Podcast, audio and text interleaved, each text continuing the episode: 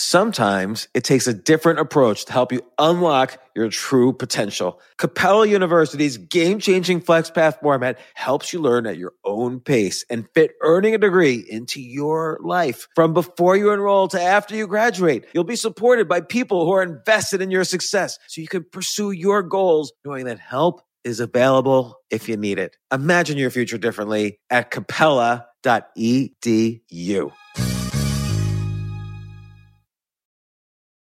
So, in order to support our show, we need the help of some great advertisers.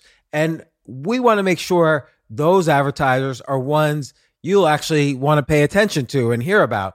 But we need to learn a little more about you to make that happen. And I would love to learn more about the audience. So, go to Pod Survey. That's P O D S U R V E Y, podsurvey.com slash James, and take a quick totally anonymous survey that will help us get to know you better. That way we can bring on advertisers and, and even content that you won't want to skip. So once you've completed the quick survey, you can enter for a chance to win a $100 Amazon gift card. Terms and conditions apply. Again, that's podsurvey.com slash James, J-A-M-E-S. Thanks for your help. This isn't your average business podcast, and he's not your average host. This is the James Altucher Show. Today on the James Altucher Show. So, everybody, right now, think about a box where you feel held back, where you feel like you're not making progress. And so, maybe it's in your relationship, maybe it's in your body, maybe it's in your bank account, maybe it's in your learning. There's three forces that keep you in that box. The first dimension is your mindset, the second circle is your motivation. Now, this is a big one a lot of people associate motivation to motivational seminars where they get really excited and jump on chairs and they're like, oh, I'm gonna, I'm gonna exercise tomorrow. That's it. I'm gonna quit my job. And they're quote unquote motivated, but what they really are is just excited. And so that's not the motivation I'm talking about. I'm talking about sustainable motivation. So our questions, a lot of times, they, they are formed through our expectations of others, through our own experience, through events that happen in our life. And so a lot of what Limitless is, is creating self awareness because how are you going to make a change in a limit if you're not even aware that it exists? How did you rise above that to realize, oh, I can improve this, I can change this?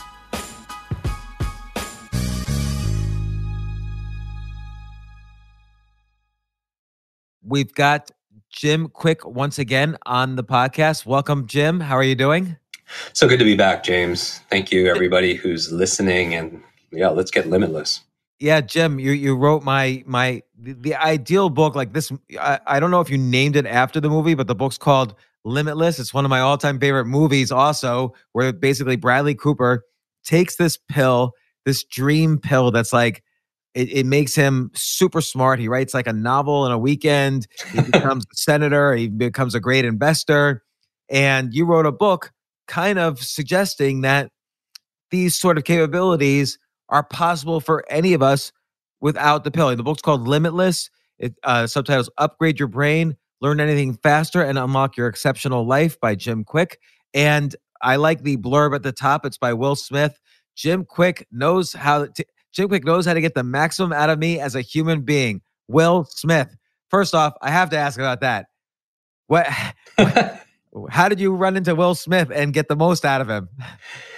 Well, he's um, a pretty amazing guy, right? Yeah, he he certainly is. Um, you know, for me, uh, it's, it's uh, it happened through uh, good fortune, and and, and it, you know, I, I, don't seek any of these individuals out.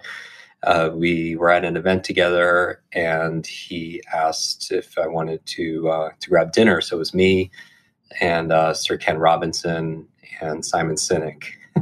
wow. so it was quite a, a, brain trust, and we we connected, and then. Um, shortly after that, he flew me to uh, Toronto to work on a superhero film that he was working on. And I help actors speed read scripts, memorize lines. He's an incredible performer, you know, in life and like on screen and off screen. And it was a real honor. I always I learned as much with these individuals as as maybe even more than they they they learned from me.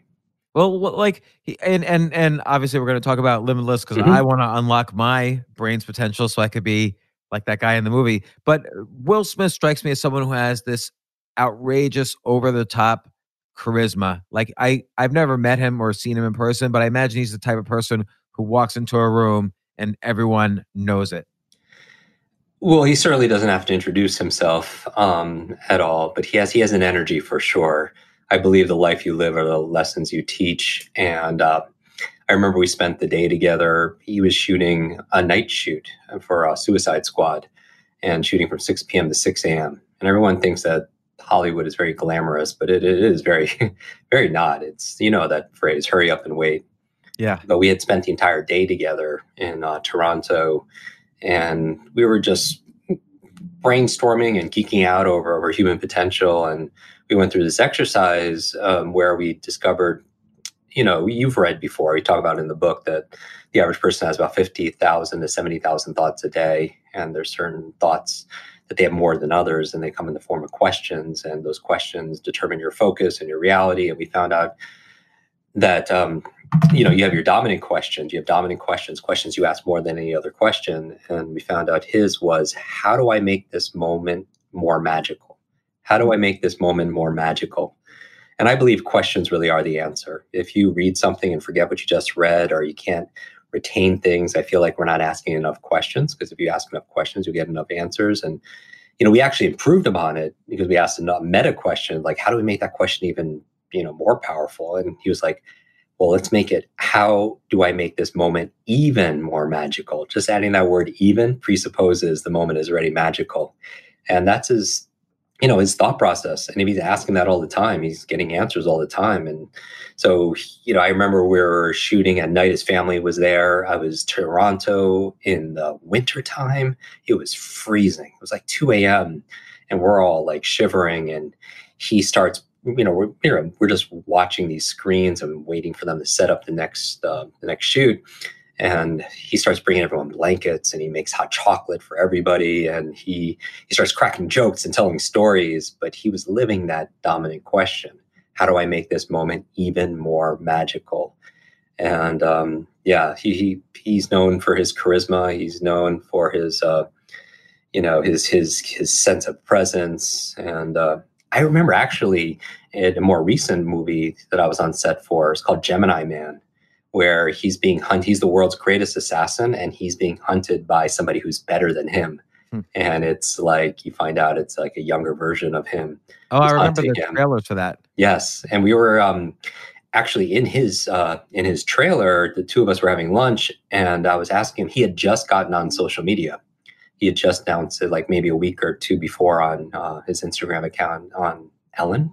I think it was on the Ellen show and I asked him, like, why did you start social media after all this time? And he said that, Jim, you know, most of the time when people see me on screen, everything I'm saying is scripted, you know, and I have a lot more to say than somebody writing for me. And he wanted to have a voice and be creative and, you know, make these moments even more magical. And it was, um, it was amazing. But just a reminder that, you know, we all have dominant questions. We all have a set of questions that we ask more than anything else. And be conscious of it. And so my question for everybody who's listening is what do you think your dominant question is? Because whatever it is, you're constantly focused on that. And because you're focused on it, it'll explain how you feel.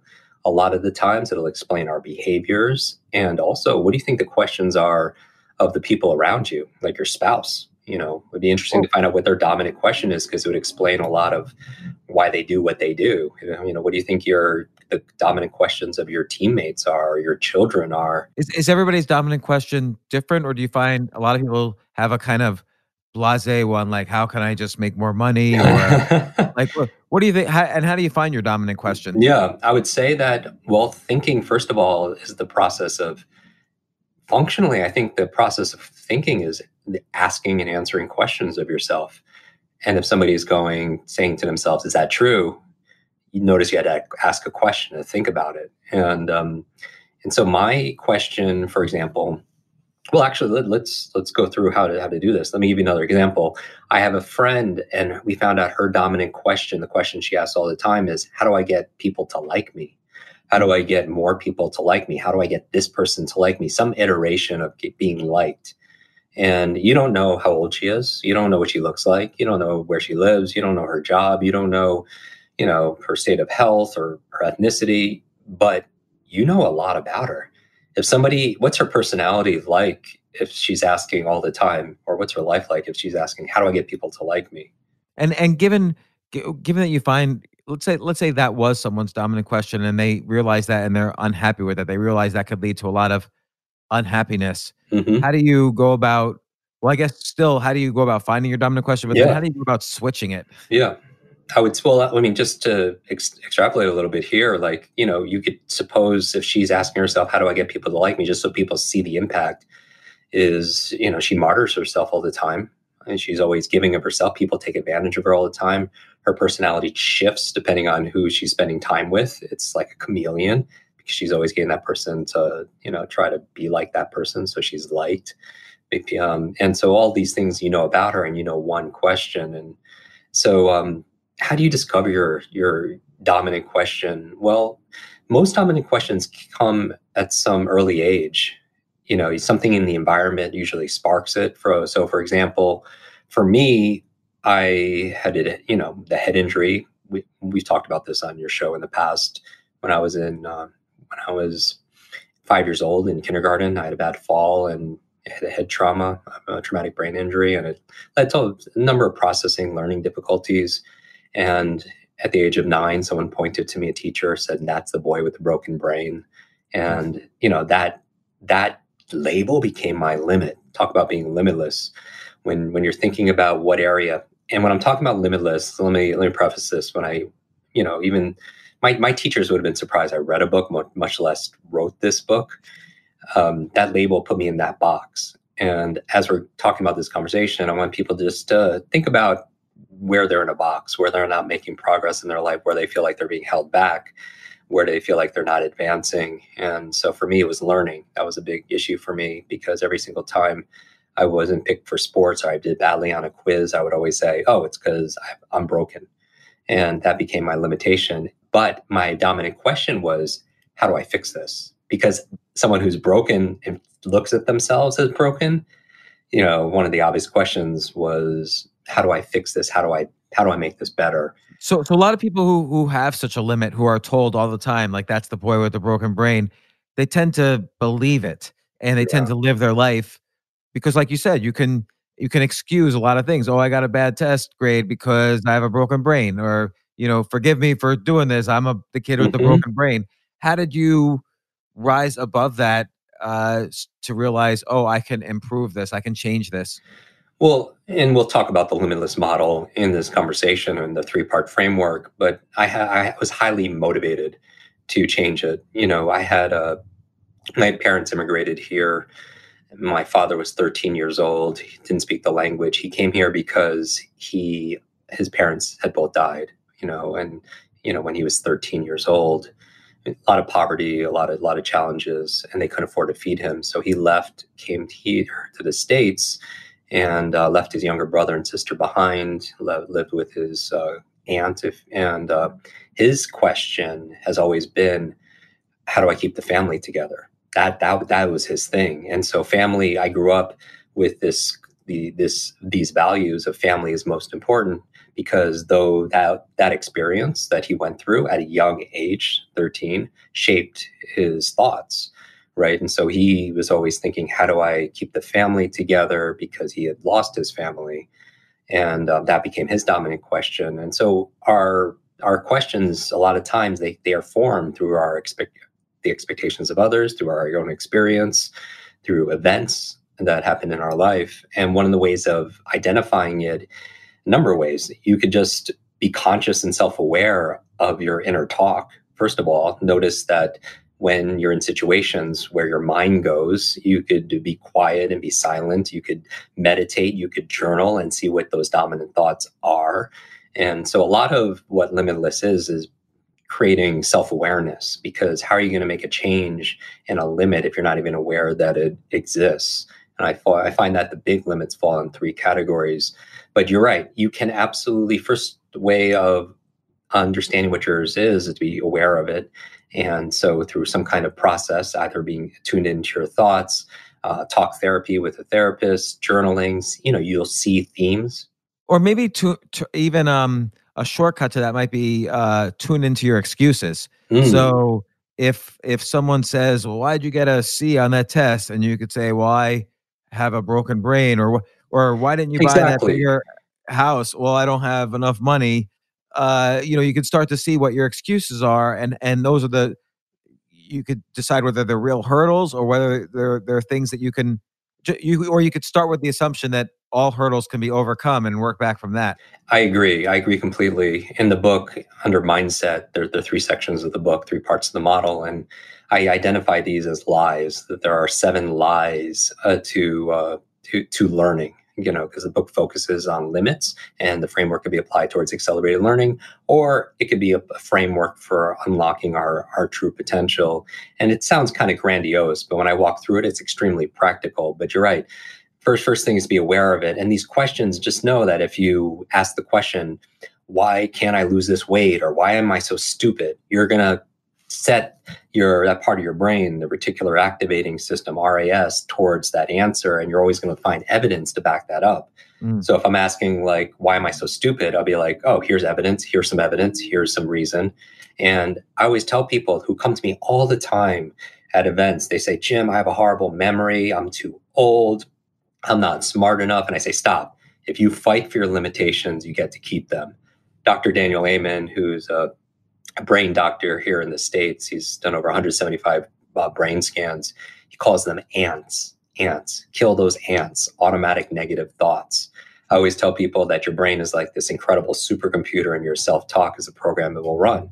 So if you tell yourself, I'm not good at X, I'm not good at remembering names, you will not remember the name of the next person you meet because you program your supercomputer not to. And so to be mindful, uh, a lot of the onus on becoming limitless is having this fundamental belief that you and I have talked about that you are responsible. That, you know, maybe we are a product of our past and the people around us and our education, everything that's happened to us, our circumstances up to this point but we are in control and we are responsible for who we are today and who we are tomorrow and uh, and part of being responsible is be responsible not only for our actions around other people but also our action our thoughts or habitual thoughts our habitual emotions that we experience. But number one own yourself. And you talk a lot about this and own your conversations. Like if you have these thoughts know that we are the ones that are having these thoughts. You know uh, let me ask you a question. Like like one time i was like dead broke and miserable. And I, I was saying to myself, why has this always happened to me? Like, why am I always going broke? And and and I thought I was smart, and I would say like to myself, I'm smart. Like, why is this happening to me? And my real only answer was, I don't know. And mm-hmm. I think saying I don't know is also a good way to at the very least not have an excuse because I didn't really know. If I knew, I wouldn't have gone broke over and over again. But if I said, "Oh, it's I'm just stupid," or whatever, right. or I'm just bad with money, or blah blah blah, then like you just said, I I would have established my limit. I think also allowing yourself to not know things about yourself is is a good way to to to understand where the limits are, or at least to to open up the limitless possibility. I agree. The um you know studies done on self compassion state that that when you beat yourself up and you're hard on yourself for not working out that day or or eating some bad food that day or fill in the blank that people think that if they're hard on themselves and beat themselves up you know mentally that they are more likely to follow through. But studies on self-compassion say the opposite that when you're kind with yourself when you say I'm, hey i'm human you know there are lots of stuff going on in the world and it's okay then you're more likely to follow through uh, in the future. But I, I think that we need to be conscious of our thoughts and responsible for them. And it's not easy. Nothing, I'm not saying this is easy. I'm just saying it's pretty straightforward. And it's that simple, but it's also that difficult to be aware of our thoughts and that thoughts, you know, have an influence for how, on how we feel. If we're always thinking that we're not enough or we're thinking, why am I always broke? That, you know, it's going to it, it, can lead to plateaus or it can lead to problems. At, at the best case, it's like the answer is I don't know. But what if we reformulated that question for how do I how do I grow my income and add value in the world? Then you're going to start getting a different quality of answer. Mm. How do I how do I add value in the world, get paid for it, and enjoy the process? You're going to come up with a different a different you know answer for that. And i would say that we could train ourselves just like how those questions or those thoughts got there to begin with we could introduce new thought just like we could introduce new habits of doing. And you know like let's say you don't floss there's a process for just learning getting a new habit of flossing. And we talk about you know creating and, and breaking habits in the in the book a lot because first you create your habits and then your habits create you. But it's starting with I own my thoughts, I am responsible for them, and I could change it. Because if you don't have a belief that you could change it, then it's nice to be able to add some doubt in it. Like, you know, is that true? Is this is are the is this currently is this belief that I have the thing that and it's not about so much is it true or not? It's more like for me, is it is it useful? Is this belief useful for me? Does it serve yeah. me? I think that's I think useful, not useful is a really good you know, even practice like if if if listeners just try this for like 5 minutes, like what are some common things you you believe to be true or things that you're angry about? And just be open-minded like asking yourself is this a useful thought to think or a not useful thought? Like will i grow from this or benefit from this mm-hmm. or not? Just practice that a couple of minutes a day and i think you get better at it. And and until you realize later on when you're thinking about something oh that's not useful it, and, and it happens. You could use it throughout the day. I mean, you could do. You could write these questions down on your refrigerator or on your on your phone and have alarms go off and just start training yourself. It's interesting. On a total tangent, I'm, I'm doing a little bit of study on lucid dreaming and uh, you know this state. Have you ever had a dream and you know that you're aware that you're dreaming? Yeah, it's not too common for me, but I've definitely had it. Like then you can. It's sort of like this state. You're almost. I feel like it happens when you're near to being awake, but you're not awake, and then you can do what you want in the dream. Yeah, I believe that there's a, always a method behind magic. Like one of the seven lies to learning that I document, and I talk about all of them. The big ones, like you only use 10% of your brain, or intelligence is fixed, or genius is born. You know, genius is born is it's a you know it's a complete lie. Certainly, we have certain tendencies and traits but genius can be built also. And so lucid dreaming, there's a method behind the magic. Some people do it naturally. And the benefits of lucid dreaming as I'm studying it just just introductory right now because I like to learn something, you know, new every, you know, every month or so. I'm experimenting with it because um, we'll spend about 20 years of our life sleeping about three to five years dreaming? And what if we could transform those three to five years of dreaming and become lucid? And then you could actually use that time where you're aware that you're dreaming to experiment to learn to face fears. They're using lucid dreaming to let's say you're afraid of snakes and you could use a dream state when you know you're safe but you could you know train yourself and to um, to be more habitualized to whatever it is that you fear so you can be make it more comfortable. what's the best way to trigger a lucid dream? and here's the thing going back to the power of questions one of the ways of triggering a lucid dream is throughout the day ask yourself this dominant question is this a dream? Hmm. like a hundred times a day ask yourself is this a dream? Is this a dream? Is this a dream? Like have you ever had the experience where you had to wake up early the next morning some some you know ridiculous time at 4:30 to catch a flight or something and you're thinking about it at night and you set your alarm and you end up waking up like 1 minute or 2 minutes right before the alarm get, goes off? Yeah. Isn't that amazing? I mean that, that's the power of the human mind and what if you know for me my nighttime rituals and in the book i talk about my evening rituals my morning rituals because you know again first you create your habits and your habits create you before I go to bed, I, I introduce a question that I just think about. I don't obsess about it because I don't I want to fall asleep. But I just kind of, as I'm meditating, falling asleep, I ask myself a question that I want my mind just to just to think about. And then I find with an amazing amount of accuracy um, that I actually spend some time on that because your brain doesn't shut off at night. And so if I'm asking myself throughout the day, is this a dream? Is this a dream? Is this a dream? And then all of a sudden, the first time the answer is yes, then you're you're in a lucid dream right? And then you're aware of it and then you could you know use it to your your your advantage. Sometimes before i go to sleep i'll ask myself a question that i'm just facing. You know it's maybe a challenge or, or something i want to be able to solve or just uh, an adventure i want to take in my dreams. And that same power that makes somebody wake up almost minutes to the the to the the, the to wake up time on their alarm clock they could use to to be creative to come up with problems. I mean we've talked about this in the past that you know a part of the book i talk about how to remember your dreams because when you research it you find that a lot of inventions and works of art and literature came from dream states. Like Mary Shelley came up with, you know, Frankenstein in a dream. A chemist came up with. Oh, I didn't know that. The yeah, chemist came up with the framework of the periodic table in his dream because they're just working all day, and your brain doesn't shut off at night. If anything, it's more active. It's usually focused on the thing that was most dominant that day. So entrepreneurs that are focused on something, or students that are, you know, learning all day. And when you're dreaming is when you consolidate short to long term memory um, sleep, you know, you know, clean plaque that leads to brain aging challenges, but also you could come up with, you know, Paul McCartney came up with the song Yesterday in his dream. Jack Nicklaus was in a slump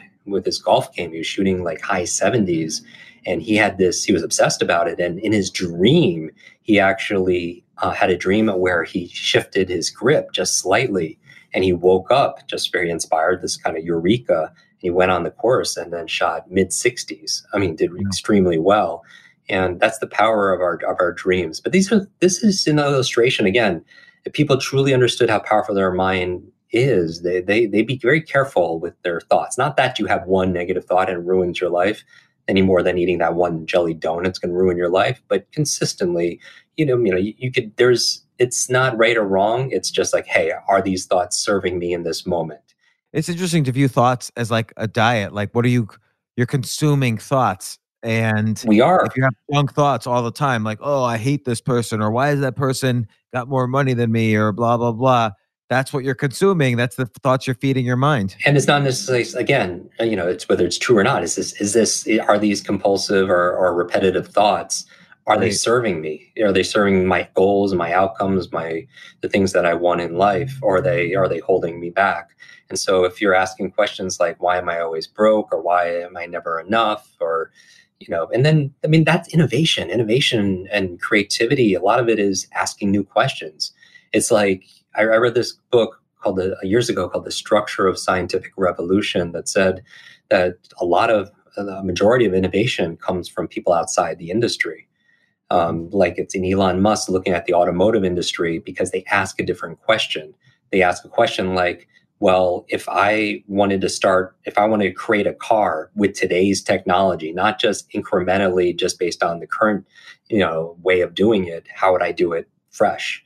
And then all of a sudden you come up with a different answer. Like Peter Thiel's book, Zero to One, is just a, it's a whole bunch of set of frameworks and mental models and questions as, you know, if I had to reach my 10 year goal, but I only had six months to do it, what would I do? How would I do it? How would I go about doing it? Because you can't have like this incremental growth, you know, additive, additive in the book. He's talking about like going from one to two is just additive or two to three or three to four, but going from zero where there's nothing to one where there is something, you have to ask a new question. And so how do I, you know, whatever your outcome is, go back and engineer a question that serves you? Like for for again, Will was how do I make this moment even more magical? I mean, it was originally how do I make this moment more magical? And then we were like, how do we make it better? How do we make this moment even more magical? presuming it's already in a magical moment. And and and what's what's an example in your life where reframing the questions you were asking yourself kind of you know was a big change in your life? Yeah. So be, uh, my initial question when I felt like I was broken going through school was how do I be uh, less noticeable? That was my dominant question because when you have learning challenges and you get called on once and you don't know the answer and you feel pain or fear, you're scared, you that formed a question like, how do I shrink down? How do I not be called on in class? You know, and it would it would totally, you know, in elementary school, you know, dominate my behavior because I would sit behind, you know, the big kid in class. So I'd be, you know, shrinking down so I wouldn't be seen and called on. I would be always trying to think of the question. My question was, how do I become invisible? You know, and I, it would affect everything in my life. It was always always not being seen. Now, ultimately, do I did I want to be seen? Probably. I think most people want to be seen. Most people want to be heard. But when you feel like you're broken, it's not something that you want the spotlight to highlight. You know everything sure. that's wrong with you. And so I had this, you know. But later on, I, you know, you get tired of it, and you ask, you start wondering, get curious, which is a nice place to start with anything, getting curious about something, but getting curious about your financial situation, or getting curious why you know your relation your relation you to, tend to date the same kind of people? Or you're getting curious about a health condition and why why certain things you know maybe it's the food we're eating maybe it's just you know what we're attracted to and what our actions or habits are, are leading to. So later on I, I got sick and tired of just being like you know nervous and you know scared all the time. And i started to see people succeed because i was working three times harder as everybody else with my brain injury to get worse grades. I started asking hey how what is that person doing to do so well in school? You know and and, and not have to like pull these all-nighters. And so it changed my questions um, from you know now my questions are like how do i make this better? How do how do i learn this? How do i teach this to other people? And those dominant questions have led you know uh, lead my day. How do i how do i light up a billion brains? It's a different kind of question.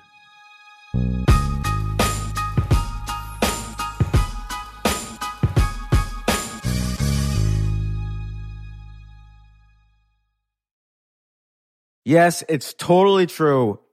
Airbnb has changed my life. If anything, they have made my life so much better. Like I used to live in Airbnbs. I, I lived in over 100 or 200 different Airbnbs over a three year period. And I loved it. I love, I became a really good guest of Airbnbs and I got to know lots of hosts. So when I initially owned a house, I, of course, the first thing I thought was, I'm going to turn my house into an Airbnb because I travel a lot. So why leave my house unused when I can make a side income by letting others Airbnb my house or come to stay in my house as guests and having my own Airbnb or, or being a host for Airbnb has allowed me to do just that. And I've met other hosts. I've actually spoken at Airbnb's host conference. I think it was in 2017 I met so many just nice hosts. It's a great community. And I love, you know, turning my own home into an Airbnb. Like I'm traveling to Austin next month. My home's going to be an Airbnb while I'm away, and I'll stay in an Airbnb. I'd rather stay in like a three story house Airbnb than in one tiny hotel room in, in the middle of Austin during South by Southwest. So listen, while you're away, your home could be an Airbnb. Many people host on Airbnb, but there are people who are just letting their house sit empty, who've never thought about it or didn't realize their space could be an Airbnb. Hosting can easily fit into your lifestyle and is a great way to earn some extra money. So if you have a home, but you're not always at home, then you have an Airbnb. Your home might be worth more than you think. Find out how much at airbnb.com slash host.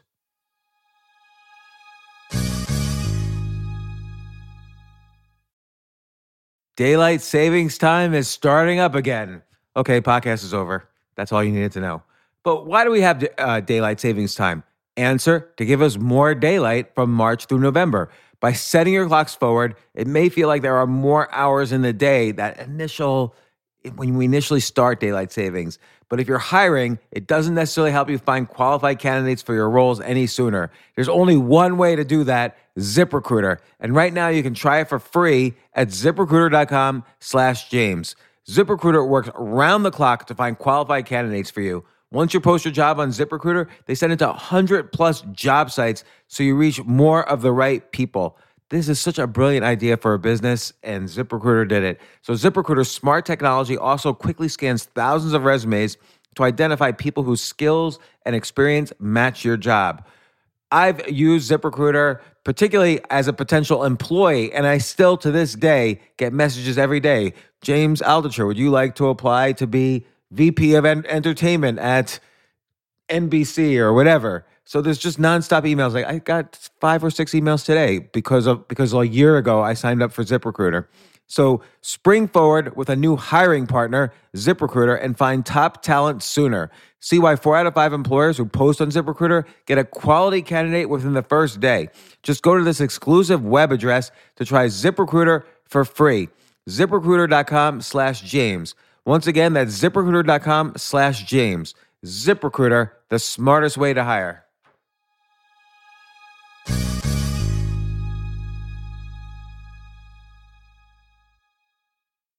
Hey, listen, men's health is important, men act all cocky and like they don't need anything.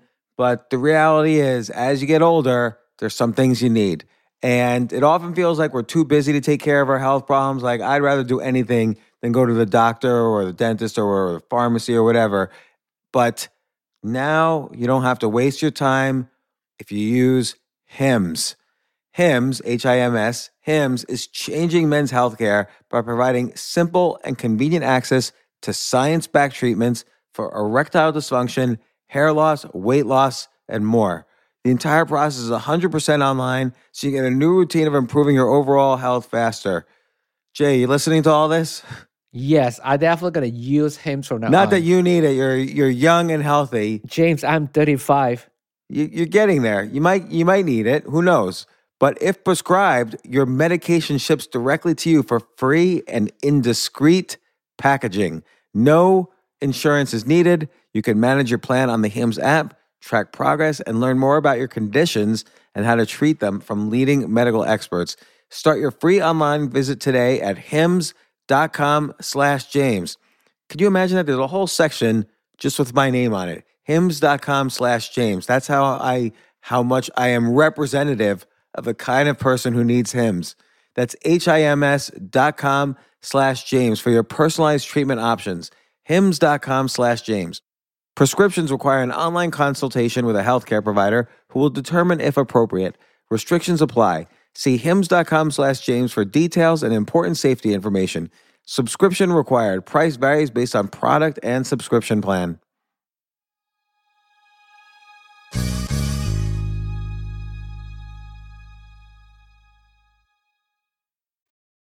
What was like the first when you started going down this path of you know now you're obviously like a a, a, a sort of a coach where you teach these principles to many well-known people and and I'm so glad you finally have have written this down in a in a book the the limitless book. But what was one of the first skills you started to learn and have that you really felt excited like you felt yourself improving and you got that kind of dopamine fix that oh I'm really learning this. I'm I'm smart. I'm getting smarter. This is happening.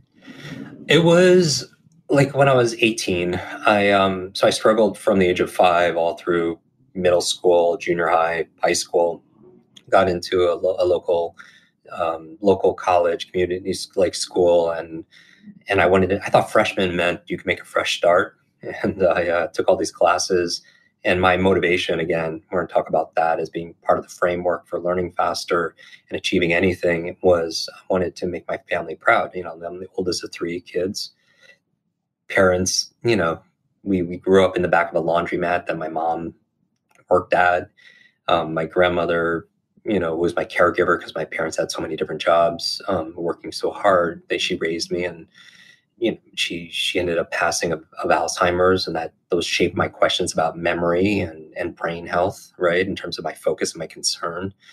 Um, but when I was 18, I really wanted to make my family, my parents proud. Um, but I started to do worse and I wanted to quit. And a friend said, Hey, before you tell your parents you're going to quit school, eh, that could be pretty devastating.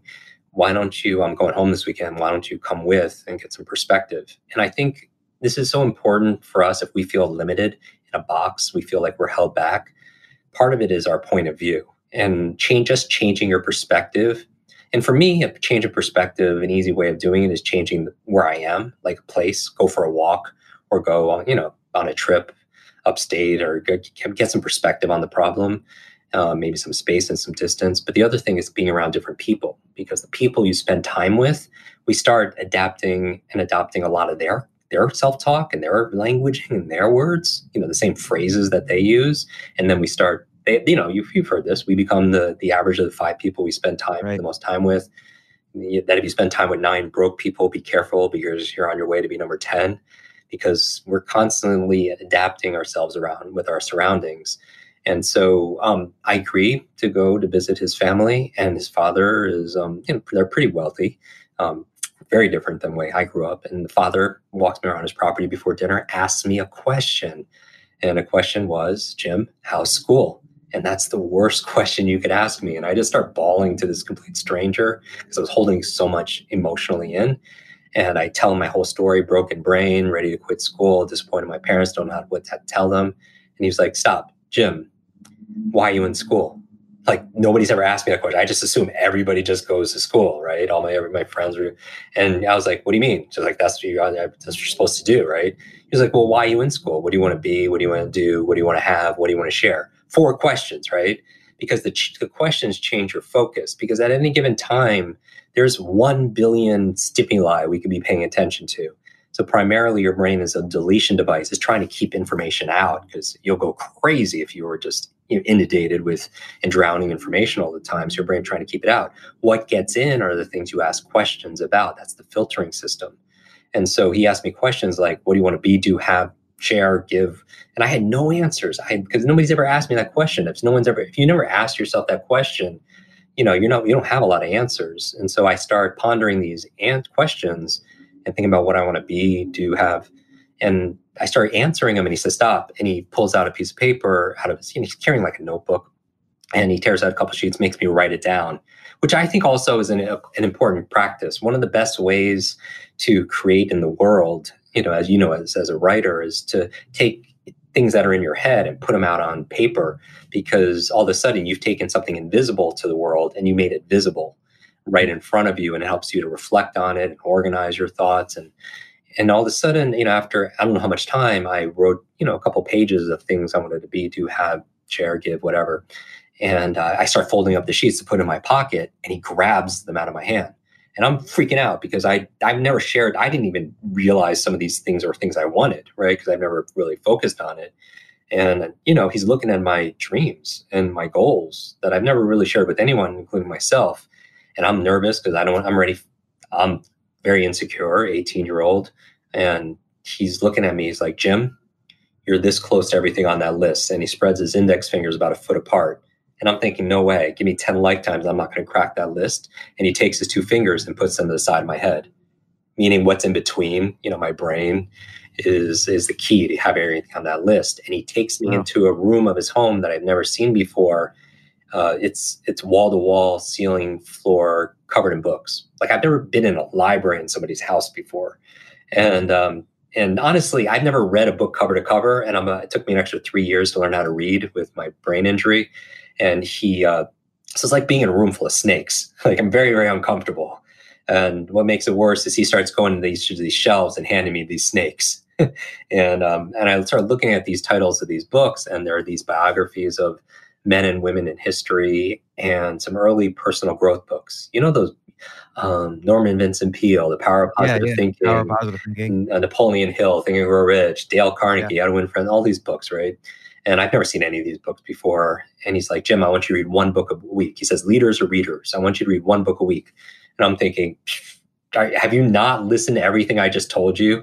You know, I have learning challenges. I have all this schoolwork and I have the broken. He's like, you know, he's like, stop, hold on for a second. He's like, and I said That's schoolwork. He said, don't let school get in the way of your education. Right? A famous Mark, I didn't know, this is over 25 years ago. I didn't know it was a Mark Twain quote. And I'm like, wow, that's really profound. And I'm like, still, I can't commit to doing this because, you know, again, we didn't grow up in my family, they weren't the wealthiest by any stretch, or the smartest, or the most spiritual, or the, or the, healthiest wellness, but they just really good people. And I, I, won the lottery there. I feel like they're just very kind. They work really hard. They do what they say. And I'm like, I'm not going to commit to reading one book a week because I can't do that. And then, very smart man, he reaches into his pocket and he still has my bucket list. And he starts reading every single one of my dreams or goals out loud. And I don't know, James, something about hearing your deepest desires, you know, being said in somebody else's voice, you know, out loud into the universe. It just it just messed with my mind and my my my soul something fierce.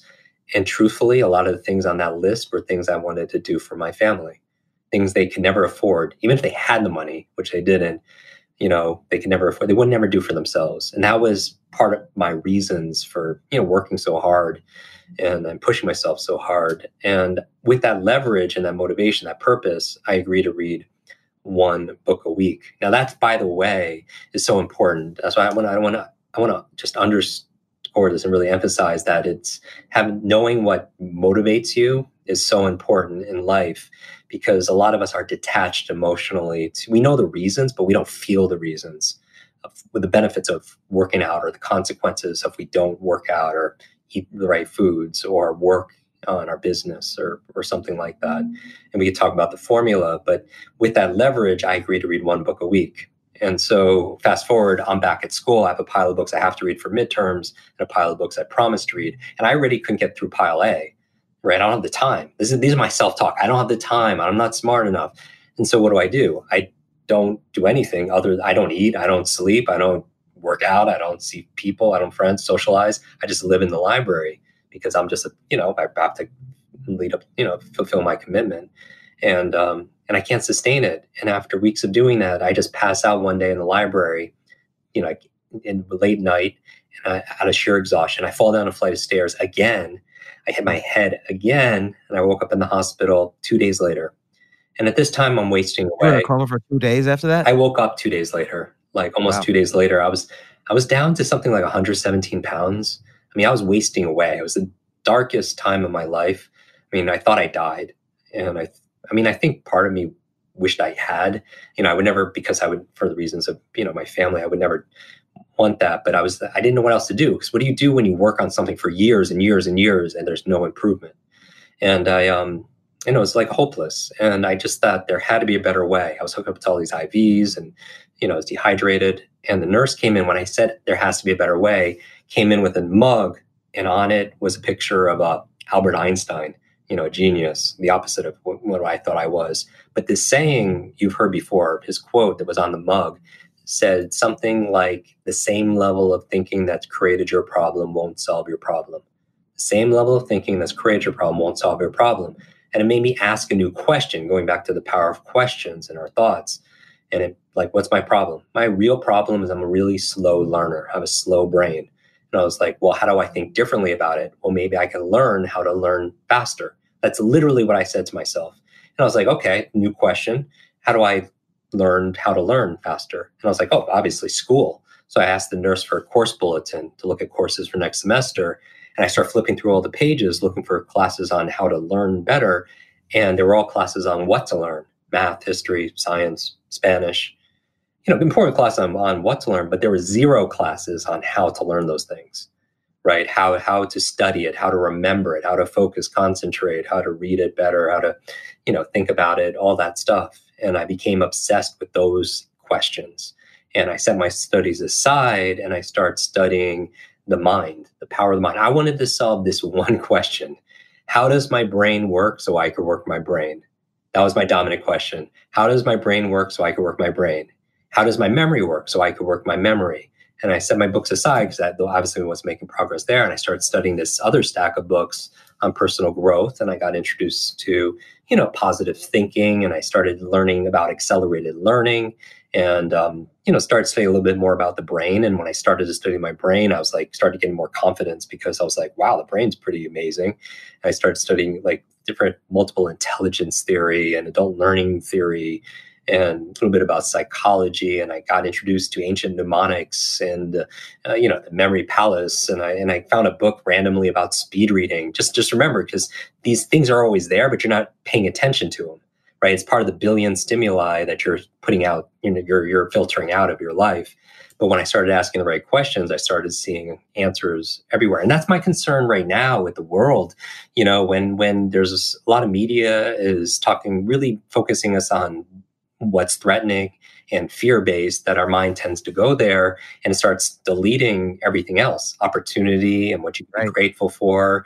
And you know so there is a physical there's you know we have to practice as we talked about before physical hygiene but also mental hygiene. We have to stand guard to our mind just like feeding our body with good food. You want to feed your brain with podcasts and books and things that kind of counterbalance you know the, all of everything else that could potentially be dark that's a really good point that that mental hygiene is important and and I always tell people just don't even listen to the news because the news has an agenda. If the news's agenda was just let's give this person all the information about the day, that would be one thing. But their agenda also is to sell newspapers and make money. And so they manipulate a little your feelings in order to get you to buy a newspaper. So that's not totally equal to the agenda of let's inform you on everything that's going on. Right. The media, as we know, is a business, and the, their product is you. Use your attention. So whether it's television or anything else, they're they're selling commercials based on you paying, you know, spending time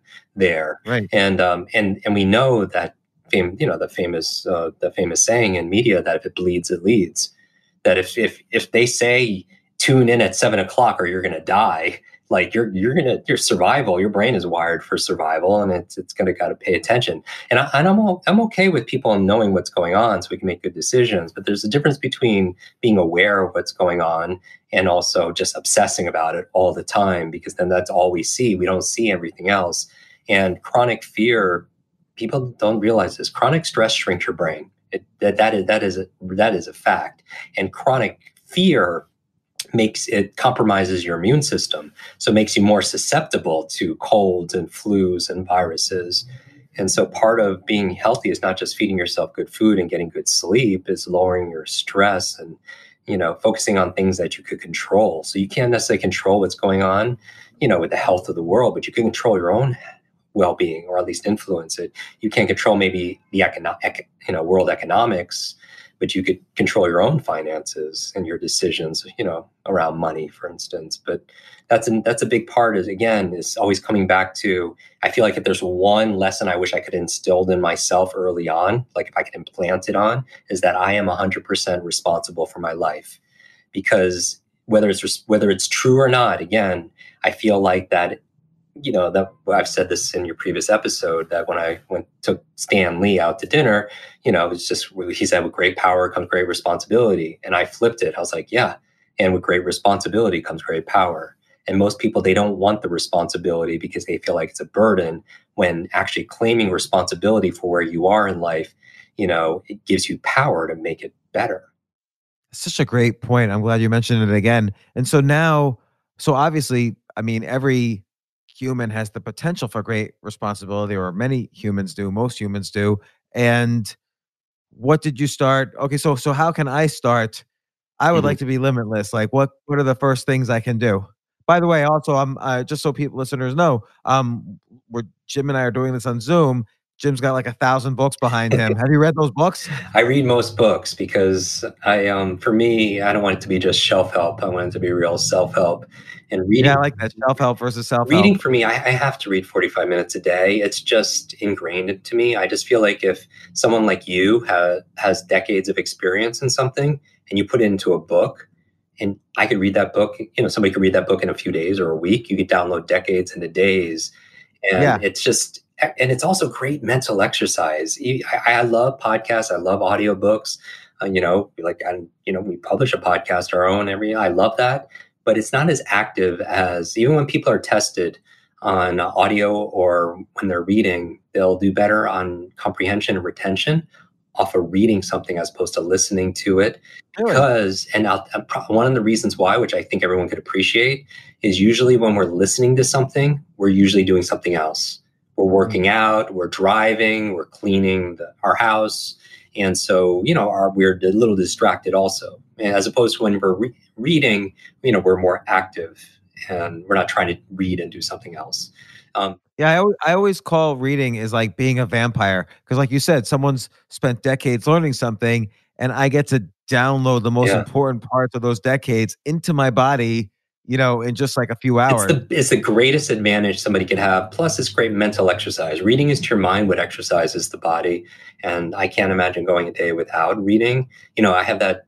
Uh, I did an Insta story with Will Smith, and I in that trailer that time, and I was like, you know, what are the two things you do for your mind that keeps you like as you know, like this performer? He was like, every single day I have to run and I have to read. I was like, wow, that's interesting. He has to do something physical every day, and he has to do something mental every day. And so I, I'm a big believer that leaders leaders are readers. That you know, actually, how I bonded and connected because people don't ask this, but when they see pictures of me and Oprah or Elon or Bill Gates, we we connected over books. And um, I know, I, and also people don't. Another reason to read fiction books because, um, like most books, a lot of people in our communities, uh, various communities, they read just nonfiction. But I, I, would invite people to read a little fiction, maybe you know at nighttime or just a little bit each day.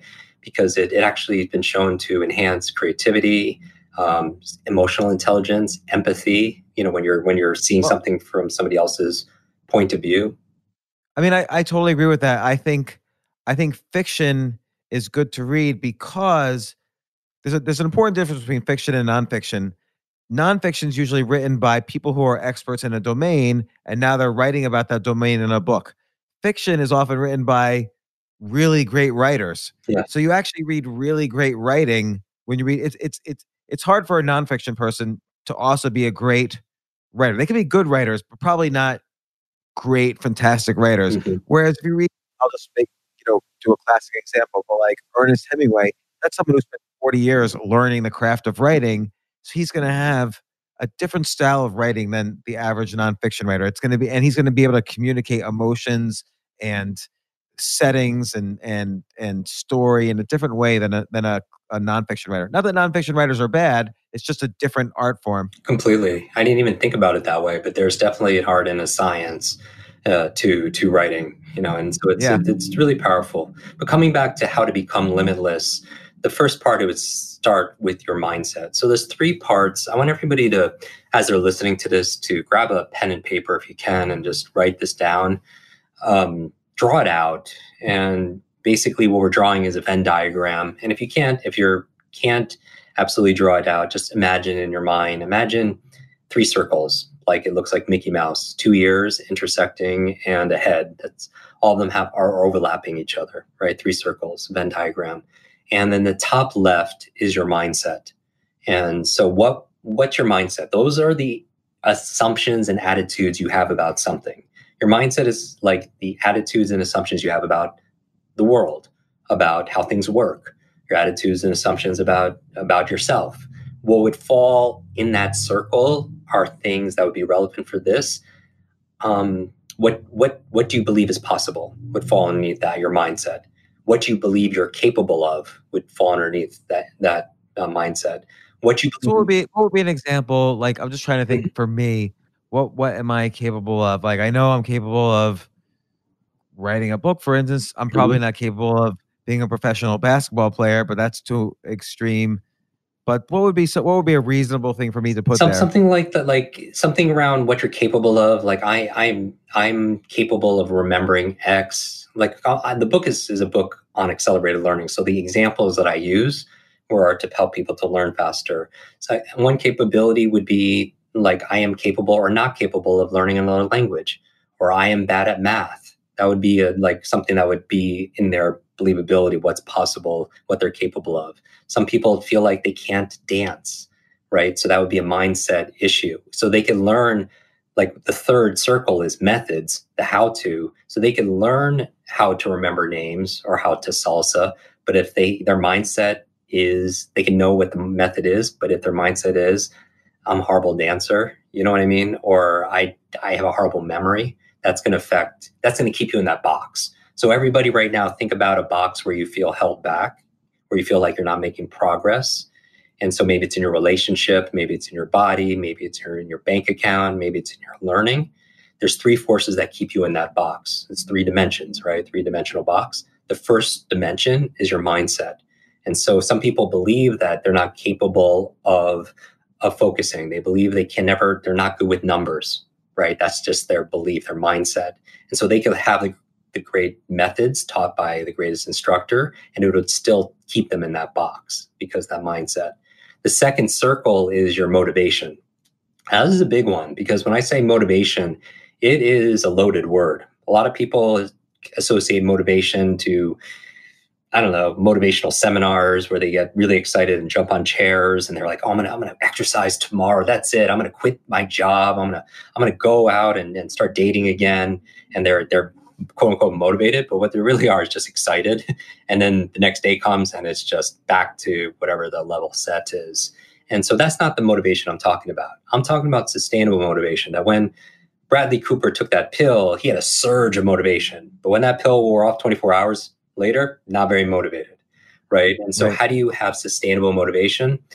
What I did was I, I did a thought experiment. You know, I took my 28 years of field experience working with children to see if they're motivated, to seniors, to athletes, Olympic athletes, and actors, people just performing at different levels. And I did this thought experiment saying, okay, if I was to build the ultimate motivated human being, their motivation just never falters. How, what would I have to install into this person? And I was like, okay, first of all, this is the formula P times E times S3 is the formula for sustained motivation and uh, I'll, I'll, I'll walk everyone through it. P times E times S3. This is the formula for overcoming procrastination. This is the formula for for having unlimited drive. Right. Okay, I'm gonna I'm gonna need this because I have a I have a book I have to finish in the next week. Perfect, perfect. So the P stands for purpose. Okay, so your purpose, you don't have to. Here's a lie, right? Because we're all about lies. Again, limited, idea, entertained It's not necessarily true. It's just an idea we give energy to. We're entertaining it as if it is true.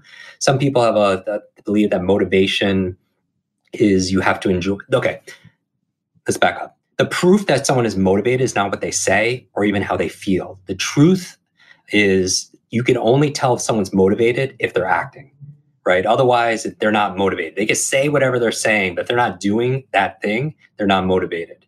So that's the evidence. Now, in order for somebody to be motivated, you, you first need a P, which is purpose.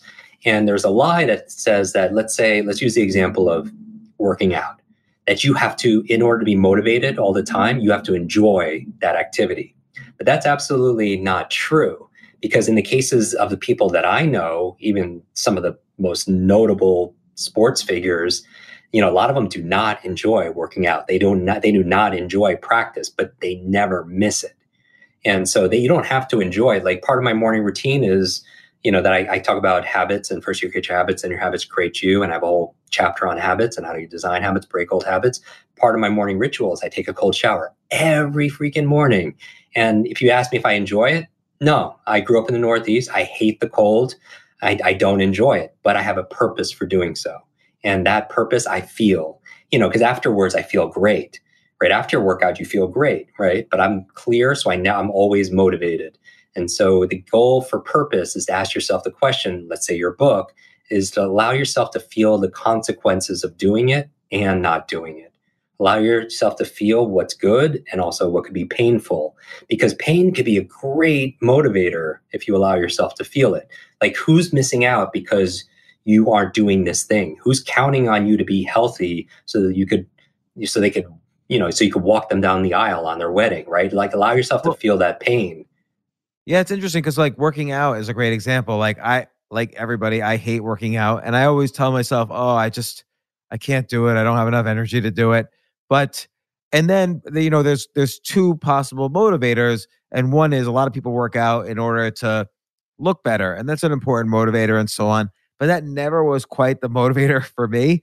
But one thing is as I get older is I I do want to have a high quality older age. Mm-hmm. You know, I want to when I'm 80 years old, I don't want to be, you know, hunched over and sick all the time and whatever. I want to have a healthy lifespan as it called as it's or health span as it's called. And so that's an important motivator for working out. And that and that's good. So the part, first part of the formula is the P is having a purpose.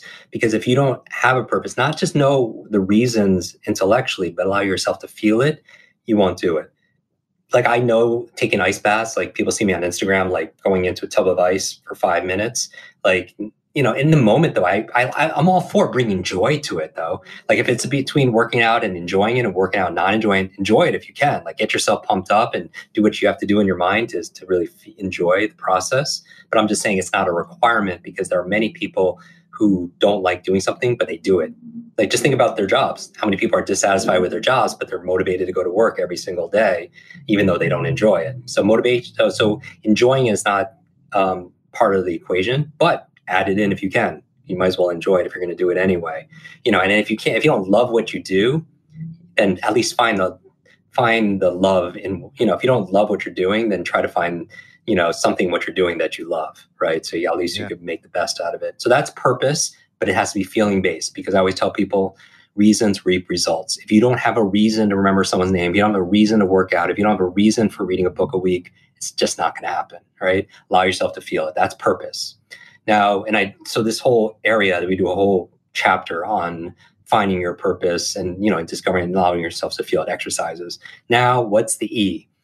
I went back in this thought experiment. I was like, okay, we're building the ultimate motivated human being. Motivation never falters. If you just, this person has enough purpose, are they always going to be motivated? Is there any time when they're not going to be motivated? Any exception to the rule? And I say, yes, if they're lacking the E.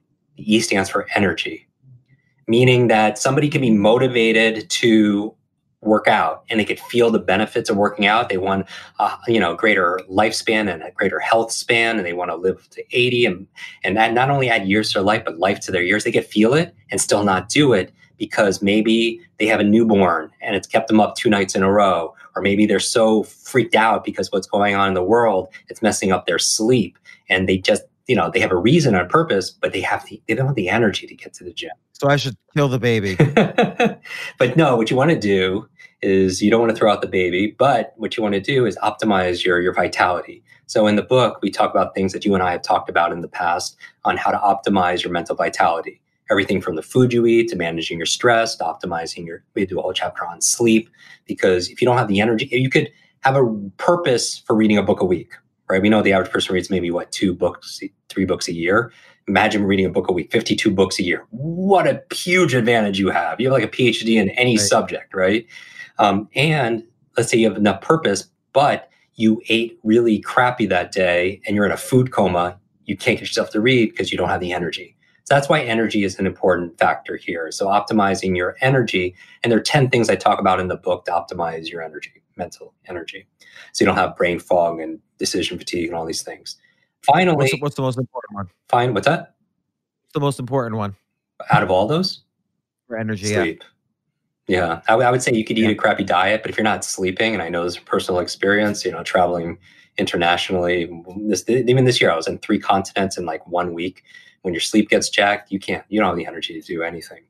And um, and so here's the thing. So now you have purpose, you have energy. My thought experiment back to make this, you know, ultimate motivated machine. I was like, okay, if the person if the person has enough purpose, they feel it, they know their reasons, and they have enough energy, are they always going to be motivated? And I was like, no. There's one case I could think of in my person three decades of doing this where they still won't take action. And that is if they lack the small steps, meaning a lot of people, they have their goal and their goal is, I want to create the next billion dollar brand, right? I want to find my soulmate and live happily ever after. I want that perfect six pack abs. And that's way too big. And so if a goal is too big or confusing or intimidating, you won't be motivated because a confused mind doesn't do anything. So S3 stands for small, simple step, meaning that what is, is the question I ask, what is the smallest action I could take to make progress for my goal that is so small I can't fail? What is the smallest step? Because that small step requires little effort and little energy. And a lot of people, again, they're not motivated because it's too big a thing or too confusing thing, a thing or too intimidating a thing. So how do you break it down into small, simple steps? Let's take reading. Maybe it's not you trying to read a book a week. Maybe it's today, I just want to open the book. That's a small, simple step, opening up a book. Anybody could do that. Or maybe it's reading one sentence or maybe it's not working out and doing my cross maybe it's just getting my shoes on or maybe getting to the gym is a small simple step. Or i'll give another example that that because i i firmly believe in the small simple steps approach is that uh, let's say you have an idea for a business let's say you have an idea for an app. You could kind of spec out what does the front page look like for the app? Mm-hmm. what's what does the second page look like? What's the what's the main transaction or function that happens in the app you could spec it out. It's even a small step. You could upload it to freelance.com where there's freelance programmers and you could see who wants to uh you could see how much it costs and how much how fast it, it almost requires no time at all. And then suddenly you could make a quick decision to build this app and you've taken almost no time and spent no money. Exactly and if, if you're if it, whether it's an app or it's you want to write that book and it's always been inside of you and just you know write for five minutes. Like write for yeah. for you know take out content. Exactly start with start with and then so it's a small simple step and the phrase which is cliche but a lot of cliches have a lot of truth to it inch by inch, it's a cinch, yard by yard, way too hard, right? You just break it down. And then you, you also piggyback on a memory principle called the Zeigarnik effect. The Zeigarnik effect is um, this psychologist, uh, she, her last name is Zeigarnik. She's at a cafe. She goes every day um, to have her tea, and she noticed that the wait staff would remember everyone's order, everyone's order there until that order was delivered. And once the wait staff delivered the order, they have zero recollection of what that person ordered. And she called it the Zeigarnik effect, basically saying that your mind doesn't like open loops. Like it's kind of like how people binge watch. He's using this time to binge watch all these shows. They're watching every single show possible on their favorite, you know, entertainment platform because at the end they open up a loop and the brain's like, okay, just one more episode. And then all of a sudden it's like 3 a.m., you know, and then that's what happens. The brain doesn't like those open loops and it wants to close it. And so the Zeigarnik effect is basically once you op- once you start something, you're more likely to to finish that thing. And it gives you some positive momentum with little, little. You you've seen those dominoes, right? You hit a little domino and it hits over another yeah. domino, and all of a sudden it's knocking down like something like a 10 foot, you know. So in this situation with the waitress, though, like, is she because she closed the loop by handing in the order mm-hmm. that it, it, flushes from memory? So yeah, so her the intention behind the understanding the intent behind the, the Zeigarnik effect, how it was named after is just what happens is somebody asks for an order and that opens up this loop and it doesn't close that loop until the order is actually delivered and then it, there's no long there's no reason to be able to hold on to it the Zeigarnik effect here in terms of productivity is saying start somewhere start anywhere, but just start somewhere. Because you're, if you start something, you're more likely to finish it because of the Zeigarnik effect, because you want to close that loop. I've never heard it called that, but it's very interesting because let's say I have four podcasts in a day, which is like an insane thing to do, but I've I've done it in the past. Usually what happens is, and I've always wondered about this, after I do the first podcast, or let's say the second podcast, I actually cannot remember yeah. who was on my podcast just even a half hour earlier. I can't remember anything and it must be that same it, it, effect. And, I, and I've always thought it was because now I'm, my mind is now focused on the next podcast I have to do. That maybe I flushed it from RAM before I got into the ROM. Right, and part of it before has, I got into the long memory. Exactly, and part of it has to do with intention also as well. Knowing that you are recording this in different formats and everything.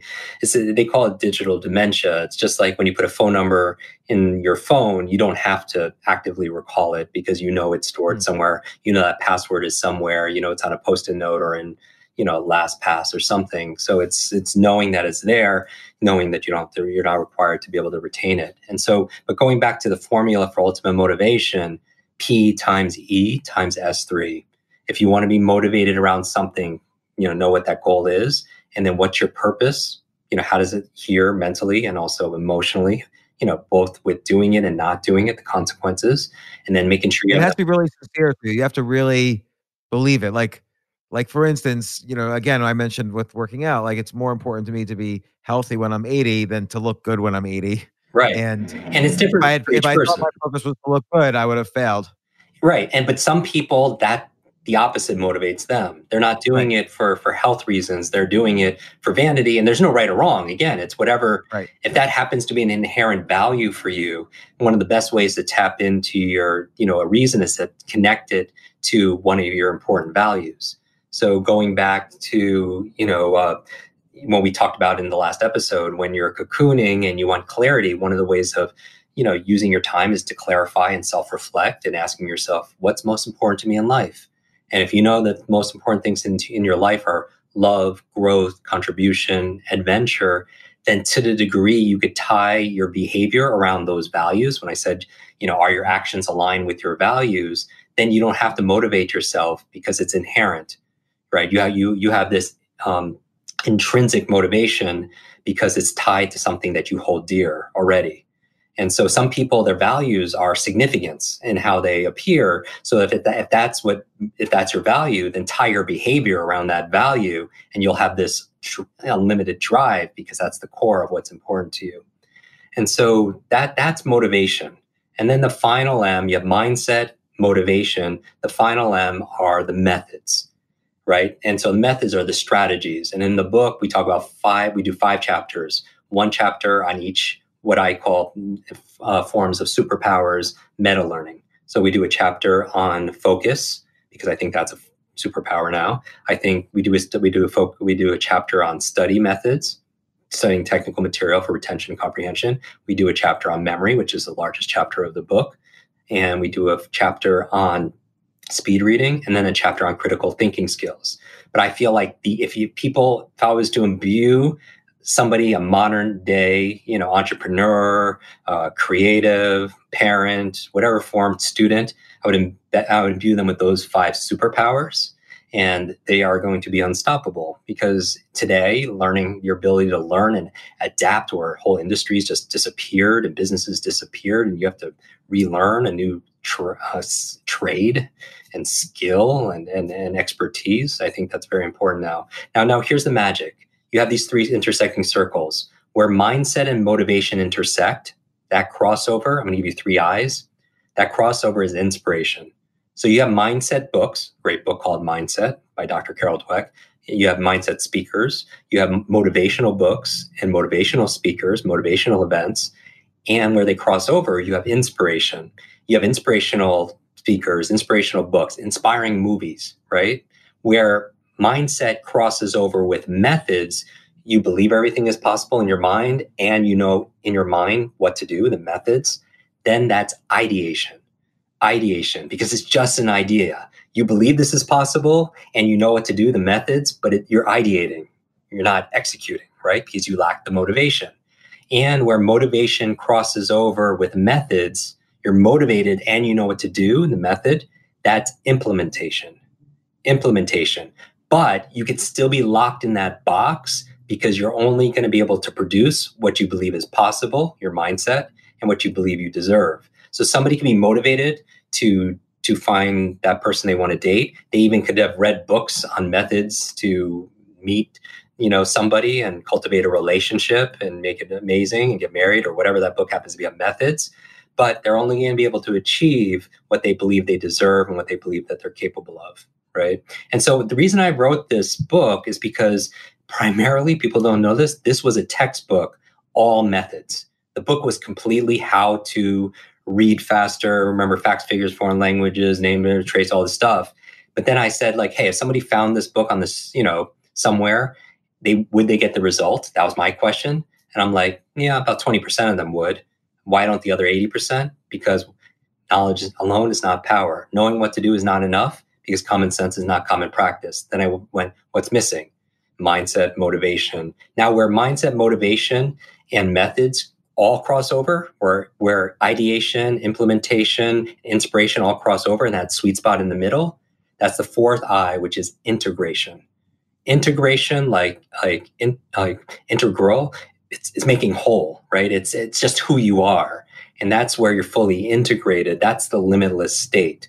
And so my suggestion, my recommendation, my, I plead everyone who's listening is to think of an area where you feel held back, you're not making progress, and now this becomes a framework or a, a, a, a tool for you to overlap and saying, where, where's my challenge here? Is it in my mindset? And do I not believe it's possible? Do I not believe I'm capable of it? Do I not believe I deserve it? Is it in my motivation? Do I not know the reason or purpose why I'm doing this? or or the cost if I don't do this? Am I not feeling it? Is it my energy level? Do I am I just do not have enough energy? Am I not? And look at my sleep and my diet and my stress and the energy vampires in my life and and all these things, my clean environment, everything. Or am I? Is it too big in my head? Do I need to break it down into small, simple steps? Or is it the process that I'm using. Maybe I have the right mindset and I'm, I'm really motivated, but I'm using old techniques for starting a business or investing or you know finances or dating or rote repetition sub vocalization all the bad learning habits and so in the book i teach you more updated methods to be able to specifically to be able to learn i, I just want to say i really like again the, the small steps aspect because i think people don't realize that a skill most people most skills that people think are skills are not really skills but but a, a an aggregation of sub skills so take i don't know golf okay, I don't golf, so I might get this all wrong, but golf, there's when you first hit the ball for the long mm-hmm. drive, and then there's putting, then there's, you know, getting out of a sand trap. And I don't know. There's like probably eh, or business is a good one. There's no such skill as business. There's sales. There's negotiation. Right. And even those you could break down you know you could break down sales even smaller and micro it also right. i agree that it's not you know it's these these macro skills but these it's actually big, made up of mi- micro like I, I work with um, these video game these kids that are just amazing right and you know like i remember growing up and my parents like saying that oh you why are you playing video games? You never can make a living playing video games but like these mm-hmm. kids are doing really well playing yeah. in coliseums of video games but they've broken it down to these micro skills as as as literally switching off from button to button. Like they will practice that micro skill like all day and then it's a set of skills and then you put those little subset skills into big you know sets of skills. I think this is always underestimated. People like i don't know whatever you want to do let's say you want to be a magician.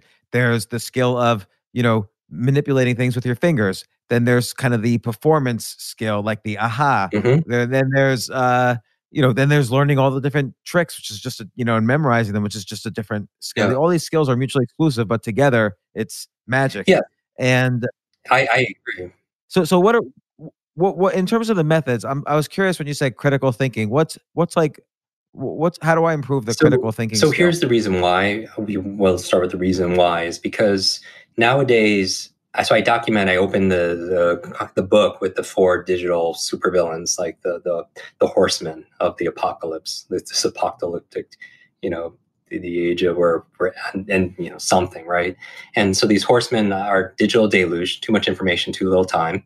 So that's why we teach speed reading and study digital distraction, which is why we spend a chapter on focus, digital dementia, which is outsourcing our brains to our smart devices. So we're not getting, you know, remembering anything. So that's why we do a chapter on focus. And then the fifth chapter, the, the fourth horseman that takes care of the, we take care of the, the fifth superpower is digital deduction. And digital deduction is a term I just coined because they're finding that children do not have the analytical ability of previous generations because of technology because if you're relying on technology to tell you what to think or how to think, then you're not having to think for yourself. And so everything is being spoon fed for us, like through technology and media and everything else, even GPS. We don't have to think, work on our visual, spatial, location intelligence.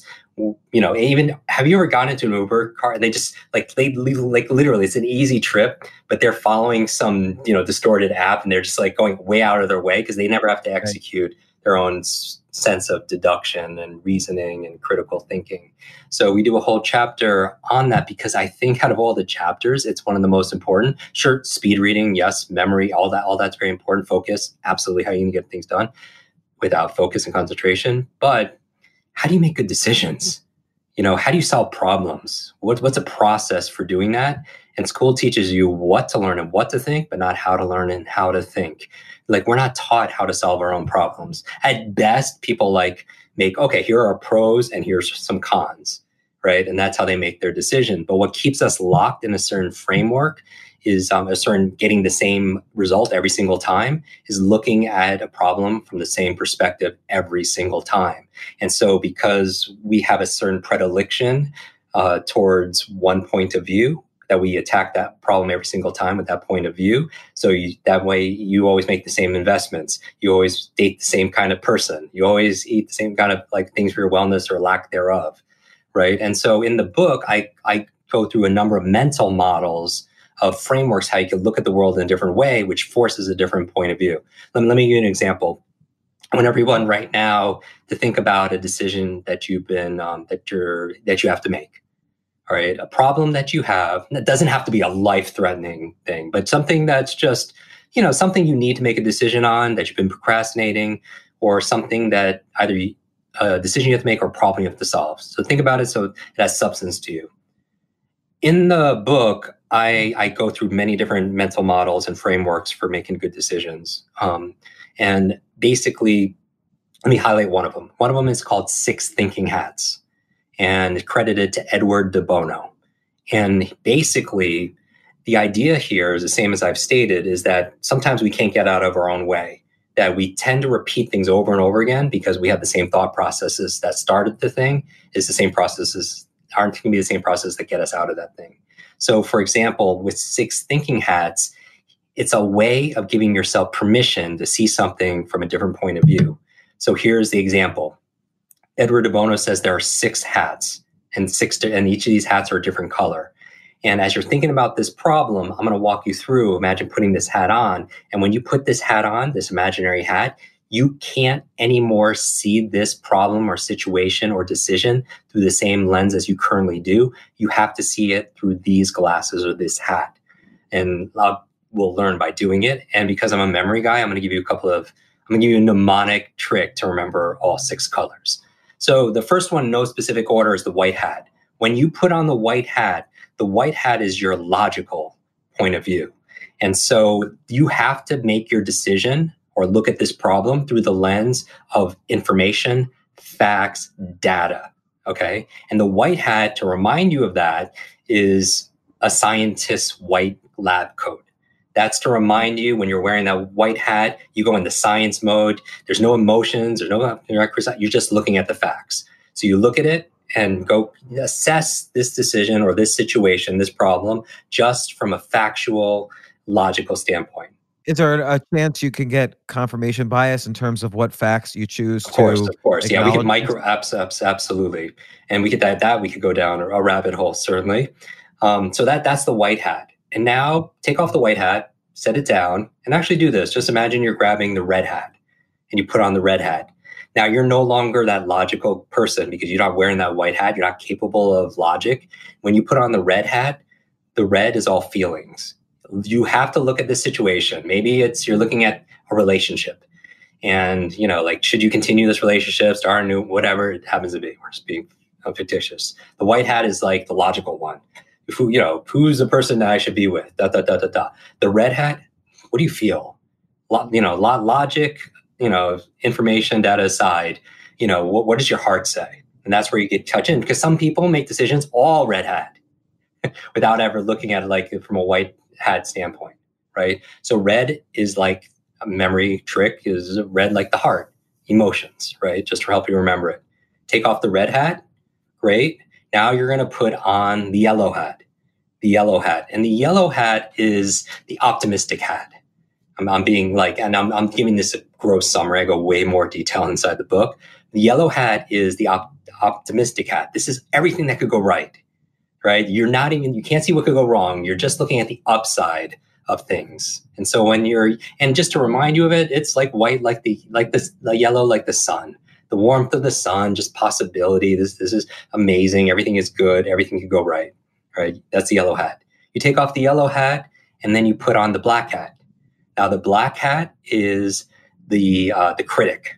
All right, so this is the oh perfect.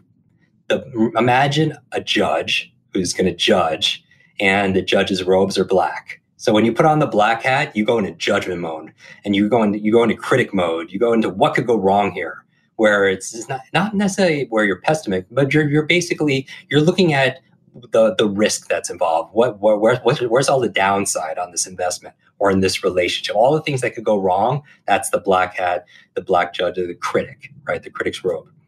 And then finally, as we go through, we went through the um, next hat is the green hat. The fifth hat is the green hat. And now when you put on the green hat, the green hat actually is possibilities. It's creativity. The green hat is newness. And really, this is like out of the box thinking. The green hat is a, um, a memory trick. A memory mnemonic would be green like grass. It grows, right? New growth. And so this would be your creativity hat is like, what am I not thinking about right here? Maybe it's not I live here, or maybe it's not I take this job an hour away, or I go back, or I, I take this job for less pay. Maybe the, the green hat is I um, I go back to school. You know, something new that can meet that intention. That's growth, right? It grows like like like green plants. And then finally, the sixth hat, take off the green hat, you put on the blue hat. And the order doesn't matter, except the blue hat is last because the blue hat is the manager hat. The blue hat listens to what all the other hats had to say and you know with an open mind and overviews everything reviews everything that everyone you know all the other hats had to say and then makes the final decision and blue, like blue skies, it overviews everything, right? And then it listens to everybody and then it makes a decision. And the reason why it's going to be a better decision or it's going to help you to solve that problem better is because what keeps us locked in is one point of view. Everybody listening to this usually has a dominant hat that they go to. You know, they're always the critic. They just like all things that could go wrong. That's that's their mindset 90% of the day. Or they're the logical one. They're like the like data or Spock, right?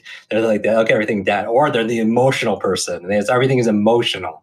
But this gives you six different points or five, at least five different points of view, and you have a more enriched um, understanding of the problem or the situation. You could course correct a little bit easier. And this is great whether you're an individual going through this thought experiment or if you have a team right? If you have a team of five or six or 10 people, it's like everybody, all right, everyone put on the white hat together. All right, let's talk about it from a white hat perspective. Or give everybody separate hats. You know, put it, put that and put it, you know, in a hat, like different colors, and let everyone pick a different hat. And then we argue from that point of view, or we have a good discussion at that point of view. And the person who has a blue hat listens to everything and helps to, you know, bring bring that bring that to bear.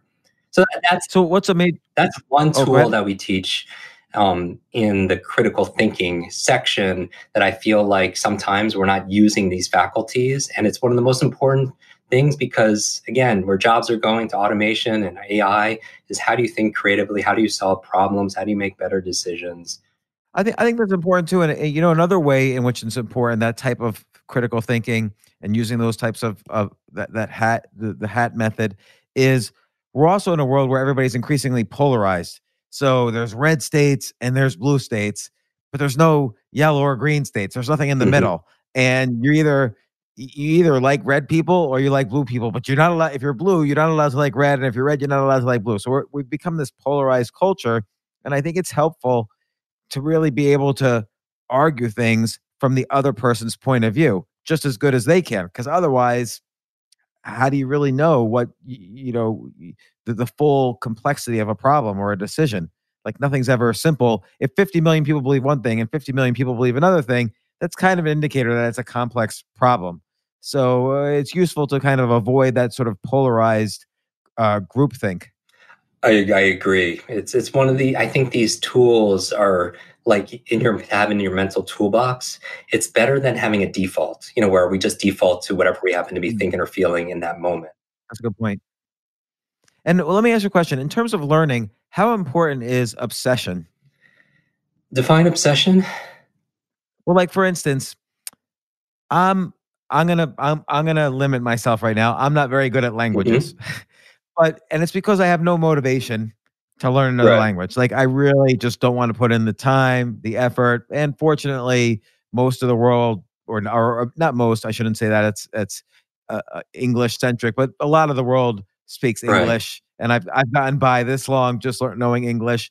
And uh, but if but if if suddenly I got obsessed with learning Spanish or learning some other language, I probably would be able to learn it. Like I I feel that I can only learn things really well when I'm obsessed with it. When I'm willing to put in those extra hours because I love something so much. Like I'll learn uh, uh, poker or something like that because I'll get obsessed with it and I'll learn all the statistics and I'll read every book and but you have to be obsessed. You can't force yourself to do it. I mean, I guess it's related to motivation, but but it's motivation for me. It has to tip into the area of obsession. Yeah, depending on how we, we define it, it would definitely fall in that in that area. We know that obviously you I, I, have a belief that we could do almost anything but we can't do everything and so obsession has to do with with focus and narrowing and doing that deep work you know that Cal Newport and like, like all these these people talk about the deep practice. And obviously, have you build an obsession, um, and it's built around like if you fall in love with somebody who happens to just speak that language and you go there and you travel, you appreciate the art that's there and the food and everything, you get obsessed and you go deep, then with little distraction, and obviously that person's going to learn better than than a person who just has a general interest about something. Always know that this is not this is the great thing about this is is this is all personal and individual for the per you know for that individual. Meaning that with everything that we're talking about what's one person's motivates one person doesn't motivate the other person right? And the things right. that give some people energies doesn't give other people energy. Everything is differently weighted because we are still individual. And so I would say certainly if somebody was has a higher level of commitment, a higher level of focus, a higher level of drive, then they're going to get you know more everything else being equal they're going to get better results certainly because they're not the opportunity cost their their focus isn't split on some something else they somebody else is doing right? They're not trying to do two or three things. Usually somebody who is obsessed that's a dominant their dominant thoughts their dominant habits everything their goal is a vision their mind wanders towards that thing all the time and it, they're singularly focused on something. So um, yeah they would definitely learn something better. And and in terms of finding purpose, what's like one or two tips you can give people just to to leave off uh, where someone could go in the direction of like because a lot of people wonder how do I find my purpose, particularly young people, or let's say right now we're in a situation where 20 million people might have been just laid off from their jobs and they're and they want to figure out what their next purpose or sometimes it's called passion what, what it is. In in the book I, I make a distinction between a lot of words um, because i feel like words have meaning and similar to when people interchange words like nice and kind, which people think it's the same, it has the same meaning, but when you actually look it up, it has, it has a very different meaning. That somebody at the grocery store could that's checking you out at you know online, the cashier, they could be nice to you, but that doesn't mean they care about you um, at all. But they could somebody could be nice or placate to you, not be invested in you, and not go out of their way to to to to be able to serve you, uh, as opposed to somebody who's kind, like somebody who genuinely is coming from that place where it doesn't matter. Um, they're they're focused on that person's care. They're vested there. Um, so I think words they're, they're subtle. Um, for me, passion functionally, and people could define it however they want. I choose to define passion as something that lights me up and that and it, and it doesn't require like people think maybe you only can have one passion or one purpose or you have one fated purpose in life. Um, that's not what i choose to believe because again these are choices. Not what's true it's what i choose what i choose to believe that serves me. And for me i have lots of different passions.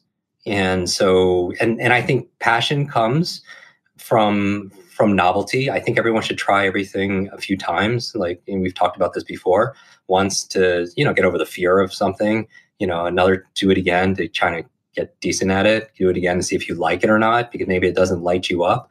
I think a lot of people who say they're burnt out when you really dialogue with them they're not really burnt out because they're doing too much. They're burnt out because they're doing too little of the things that light them up the things that they're passionate mm. about. And so, you know, whether your passion is chess, you know, or if it happens to, to to be video games or it happens to be writing, I think we could have multiple passions. Like one of my so passion for me is what lights me up. Purpose is how I could use that passion to light somebody else up. So my I have a passion for learning, and my purpose is teaching other people how to learn. And so that's how I've how I reconciled the two. Um, I don't think you have to take your passions and necessarily turn it into your purpose because I have lots of passions, but I don't necessarily want to make it my purpose in life. Um, and I also don't think we have one just set purpose in life. You know, my dominant purpose, you know, when it comes to my career is building better, brighter brains, no brain left behind. You know, and that that really that drives me as part of my purpose when it comes to the formula P times E times S3. That even when I was lacking sleep because I had very severe sleep apnea, which I talk about in the book, where I was sleep, sleeping like 90 minutes a night and, you know, and then traveling, flying on, you know, going all intercontinents and sleeping. When you're a memory expert and you wake up and you don't realize what city you're in, then, then there's an issue. Um, and so, right. you know, that, but that drove me to do, you know, even back in school, it, it drove me to study all that time, you know, put in extra hours because I was so clear on my purpose to make my parents proud you know that was that was my for right or for wrong that was where I, that was my purpose. And so i think that you could have multiple passions and when you're let's say if you're parenting you know i would say like give your kids a breadth of experience and see where you know their attention goes right? Give them enough novelty and stimulus to see what grabs their interest. And then i think that passion really is built um, just like in a relationship that you don't you know you you date and you give yourself novelty and you see where your heart kind of or your mind goes right? And then you build that relationship. I think same thing with with passion. I get you give yourself enough novelty and see what you feel drawn to. And um, and it's who's to decide what's right or for or what's wrong. You could have one passion you could have you know 20 different passions you know. So what about what about purpose? Like what would be a good kind of exercise or how do I play around with purpose? So purpose for me again is taking something that I'm passionate about and then turning it into a way of serving. And so for me, mm. I found it through my passion is public speaking. My passion is learning. I take a bunch of my passions. My passion now is a little bit with storytelling. I wrap some of my, as many of my passions together for the, for one singular purpose that I'm, now I'm not saying you can't have more than it's context dependent. Like in my career, my purpose is to build better brains right but i also have a purpose in terms of me as as a as a intimate partner right? And, and you know, and, and and make and lighting her up, right? What lights me up and what lights her up. What what for my you know being a, a, a son of immigrant parents, like I have a have a purpose, you know, in terms of family. So I think purpose be context dependent. Now, I feel like it'd be it's amazing if you could take something you're great at, your power, right, and have something that is uh, also something you can make profitable you know, in terms of business, and then something that you are passionate and purposeful around, because then it's not, then it's like it's an ultimate hat trick, right? Because then you're you're you're good at it, and you enjoy it, and you can make it profitable.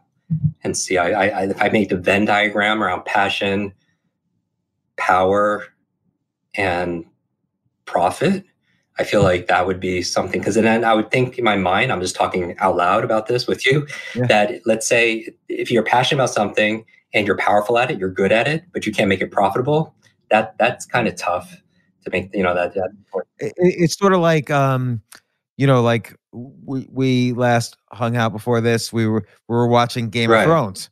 And that obviously so a TV show is something that many people were very passionate about you could be powerful because you could know every detail yeah. and all the little Easter eggs and so on in there and the script details and the behind the scenes.